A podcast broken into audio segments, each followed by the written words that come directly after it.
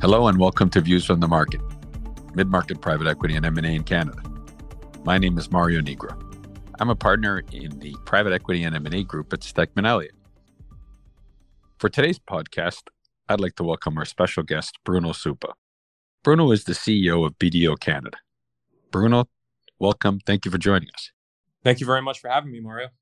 Bruno, I know you've been a, a deal maker for many, many years, and we worked on a number of transactions together. Now you're obviously leading the BDO Canada team.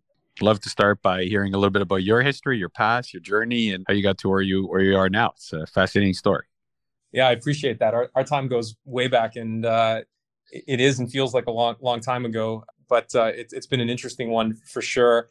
So at now at this point, I sit as you mentioned as the CEO of, of BDO Canada. So just to give it some context and, and dimension, we're approximately 500 partners and 5,000 people, and, and we're servicing clients across the country, both with domestic needs as, as well as global. The, the global network now is fifth largest, and uh, we're nearly might actually be over 100,000 people globally, which is uh, which is pretty crazy in terms of growth and, and scale. One interesting fact: the profile and segmentation of our of our service offering has grown tremendously since uh, even when we would have first met. Uh, as an example of that, we now have a technology consulting practice that's almost a thousand people strong. So that represents about a fifth of our firm and, and probably one of the fastest growing areas of our, our business as well.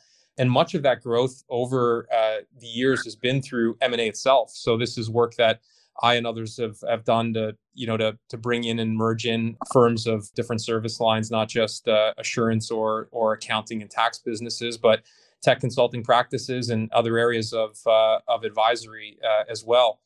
Um, I started my career way back with BDO in the audit group, so CPA by by profession, uh, CA CPA, and then uh, I started uh, what was at the time. This is probably where we first first met.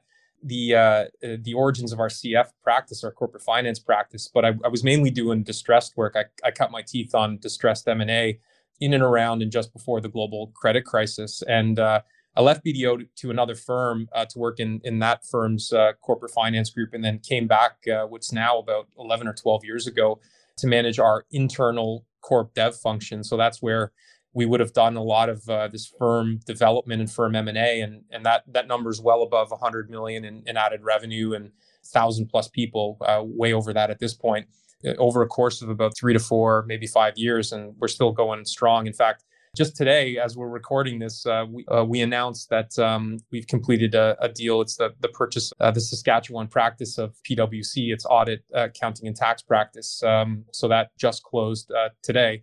Uh, and you know we'll be making announcements ar- around that. But that's we, we continue to be busy with M&A to, to bolster uh, strategic geographies as well as service lines that, that fit with where we want to go as, a, as an organization, as a business. You know, after spending time within our corp dev function, I took on our client external market facing corporate finance group, which was at the time only a few people and we we grew that pretty significantly now. I mean, I think about folks in our world in Canada alone who are servicing transaction needs of clients like that. That number's got to be at least 200 people across a, a bunch of different areas: sell side, buy side, M and A, diligence, val support, um, you know, all those types of services that are in and around transactions. Um, so it's been a tremendous amount of growth within our uh, transaction practices, and you know, I'm I'm proud of that group in particular because I, I really do feel like when it comes to especially mid-market private company transactions, we've got we've got some of the best practitioners out there. Bruno, I, you know, you and I have worked on a lot of mid-market deals together, and you know, I, I consider you you to be a you know a true mid-market guy. You've you've seen a lot over the years. Now you bring another perspective in your role, your leadership role. And you know, one of the things I know we've talked over the years is you know what drives the mid-market deal activity and the you know the growing presence of private equity in our mid market and the and I want to get a sense of you as a firm because you know obviously you were on the ground dealing with private equity on the deal side. Now you're looking at from a macro perspective curious how your firm looks at that kind of deal activity and particularly the nature of those kind of buyers and that work yeah, I, I, think there's a handful of things to unpack there. I think I'll maybe start at a, a bit more of a macro uh, level because I think uh, the, these things have impact on various parts of our, our business.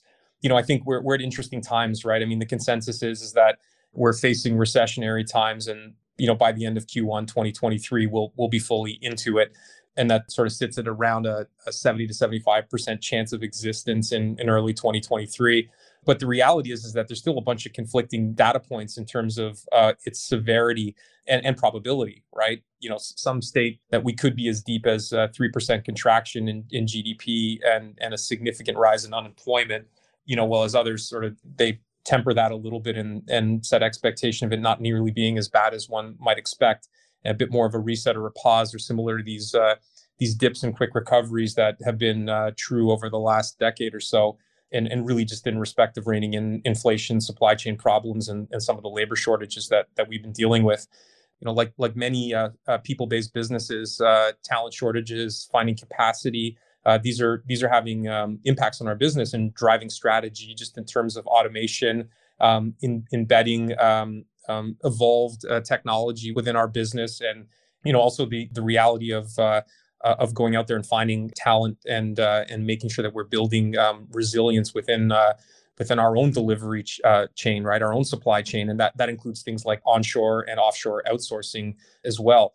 So you know, and also our strategy in respect of M and A, right? Like you know, I, I think um, like any any period of downturn, it's um, it's a good time for those who are well capitalized to, to take a look at the market and look at assets that are going to help to fuel growth on rebound. And, and it's no different for us. Although, you know, I think some of the assets uh, of interest, especially within the technology space, um, despite the fact that you, you, do see a little bit of discretionary spend slowdown within the clients that we're, we're servicing, big and small, you know the truth is is that a lot of the digital and technology transformation that's happening these are existential issues that still need to get funded and still need to get done for for businesses so you know while some of it is slowed down we, we certainly see areas in and around cloud migration and, and cloud architecture that they're still funded and, and they're still uh, they're still proving to be fairly resilient. But interest rates are, you know, we, we saw what's happened there. I think the expectation is that we'll move even more through 2023 as a way to curtail inflation. I mean, you, I'm, I'm not an economist, so I'm not gonna I'm not gonna argue the pros and cons of it, but it, it is a reality. It has been a reality, and it's going to do things to businesses, whether businesses we're interested in potentially merging or acquiring as BDO, uh, or the businesses we're, we're advising. And you know, it's not a movie we haven't seen before, and and there are some pretty uh, obvious, I think, uh, maybe not so obvious, but but recommended courses of action when you start to see some of these economic headwinds. Um, you know looking at operations in a particular way and making sure that you're you're spending concerted effort and time looking at operational plans you know what made sense pre-recession may not remain and and you need to make sure that you're we're all busy reviewing this in a in a proactive way. Uh, the old adage uh, cash is queen right? Or cash is cash is king. Reviewing our business models making sure that that it's what the market can bear and looking at longer term agreements that might help to uh, mitigate vol- volatility within the market.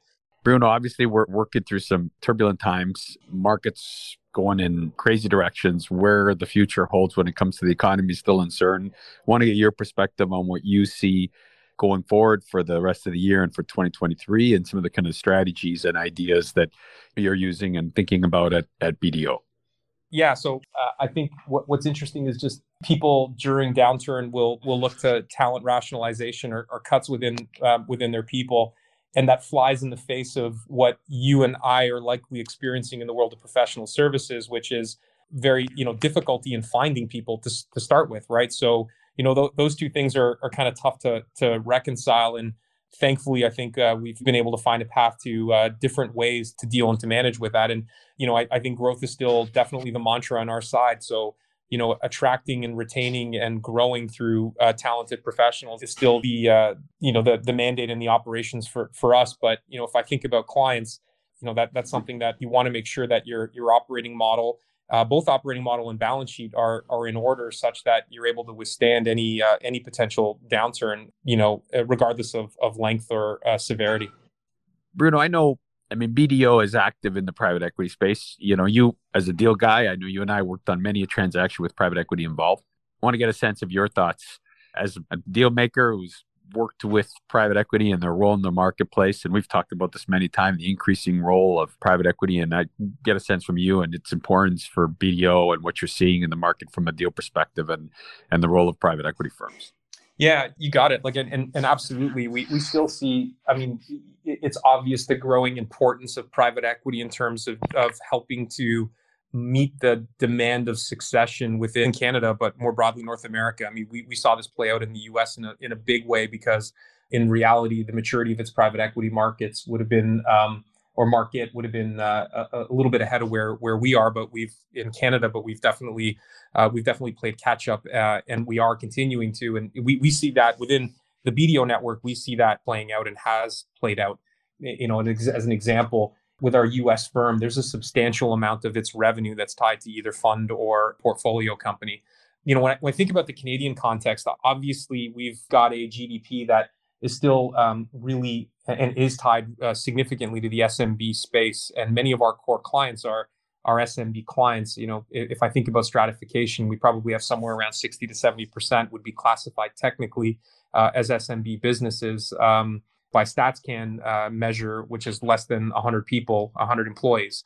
You know, the, these firms, we, we notice these businesses, they're, they're actively being pursued by private equity firms in Canada and the US, in some cases as platforms, depending on the size of the fund, and in other cases uh, as, as bolt-on acquisitions. And, and this has been our experience and continues to fund the funnel, uh, if you will.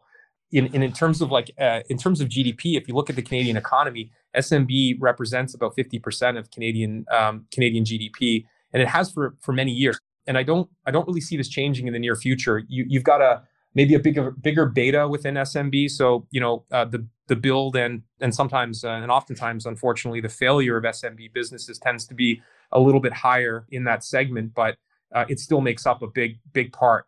And um, you know, I think that when we look at SMB businesses, you think about like the private equity model and the idea of purchasing and uh, with a view of accelerating growth and professionalizing businesses, SMB clients can be even more interesting to private equity in that respect because uh, they often need the bench and expertise uh, to be able to grow and to be able to professionalize and, and to extract some of that value.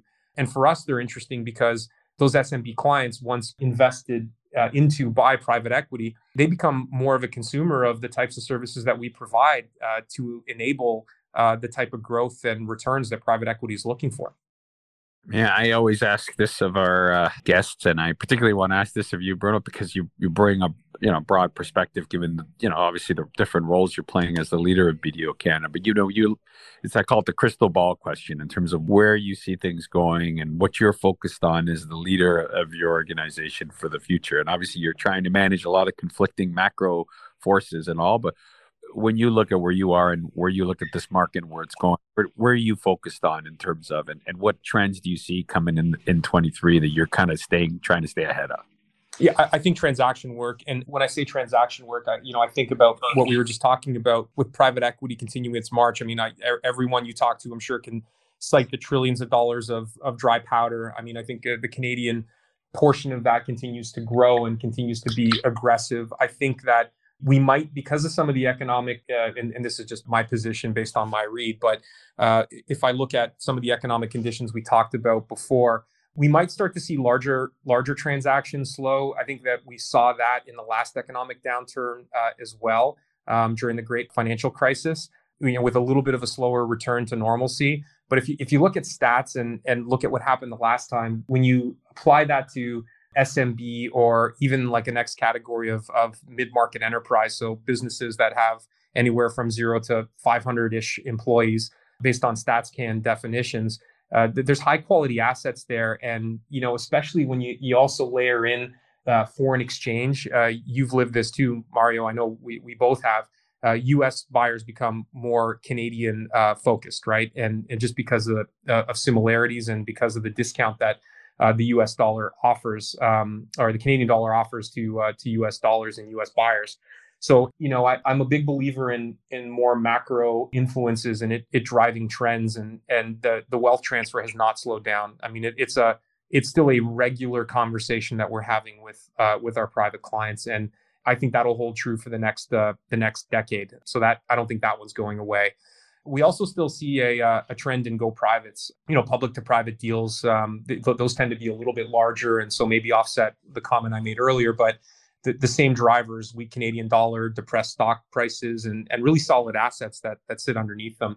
Um, so just some of the things I think uh, you know that we're paying attention to, and then you know what what comes by virtue of that. If we if we look at our service offering as a firm, we do a lot of work with private equity firms in corporate finance. So whether that's diligence or sell side, uh, buy side advisory valuation. But those relationships are now starting to really materially expand into tax and technology and more of the uh, sort of well-rounded service offering that that we provide. As I mentioned earlier, you know, the, with a mandate to to grow and build value and a relatively shorter bench at times, private equity firms will turn to to firms like ours to to help assist to, in that value creation exercise. And we we also specifically have a group focused on on value creation, and that that's more along the lines of operational efficiencies and implementing some of the things that need to get done over a three to five year horizon, investment horizon to build up value within their uh, portcos. And I mentioned like this experience is holding true across the globe. If I look south and if I look across the Atlantic, both our UK and our US firms are still very strategically focused on on private equity. For us, it creates uh, you know some complexity in terms of managing independence and conflicts, but you know th- those are things that we're investing in to manage um, both nationally and and globally as as well. You know, beyond private equity, I, I think about the impact of, of innovation and change, both uh, the way that we operate as an organization, as well as the way in which we service our clients or the services that we're providing. Many of the largest transactions that we've done as a firm have been uh, within the technology and digital uh, services space. And uh, you know that's something that that we plan to continue to forge ahead. I mean the future is digital. That's not going backwards and, and something that we know we need as an organization to to modernize you know to develop the next list of services that are going to be in demand by our clients that are going to be on the back of of digital models and digital delivery and service models but also help our clients transform their businesses as well and Bruno, it sounds like, at least from the perspective of the firm, you're still a buyer looking for assets. You're not slowing down because of this market. You're uh, actively looking. I mean, as you said, you had just picked up another um, accounting firm that you know was obviously a strategic fit for you. But you sounds like you're still a buyer out there in the M and A market as a firm. Yeah, absolutely. I mean, our trend has been, you know, and, and, mind you, again, you know, we, we talk about the there's there's been a bit of a run over the last decade or so, but the, the trend has been um, a relatively material, on average, number of transactions we've done as a firm per year. Uh, added revenue somewhere between 25 to 30 million per year, and I don't see that slowing down.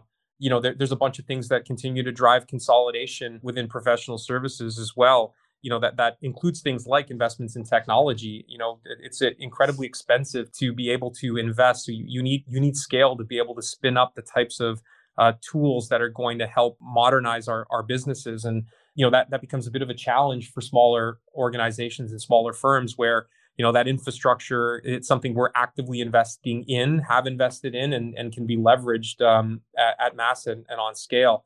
And if i think about private equity and professional services i'm, I'm not going to comment on the changes in in the professional services uh, market uh, including some of the the firms and you know moves that they're making in terms of separating assurance and non-assurance work but it definitely seems like um, there are private equity firms out there that have become more comfortable with investment, the investment thesis and plans uh, for professional services. You know, we, have noticed this a little bit that some of the assets that you know that we're looking at in terms of M and A as a firm, um, we're also seeing private equity interested in those businesses as well, and you know that's that's a relatively new phenomenon. Bruno, I want to thank you. Uh, we covered a lot of really interesting topics. It was great to get your perspective, both from a kind of macro and then also from just right in the trenches, the M&A perspective from the trenches. So, so thank, thank you so much for joining us today. You got it. It's my pleasure. It was fun.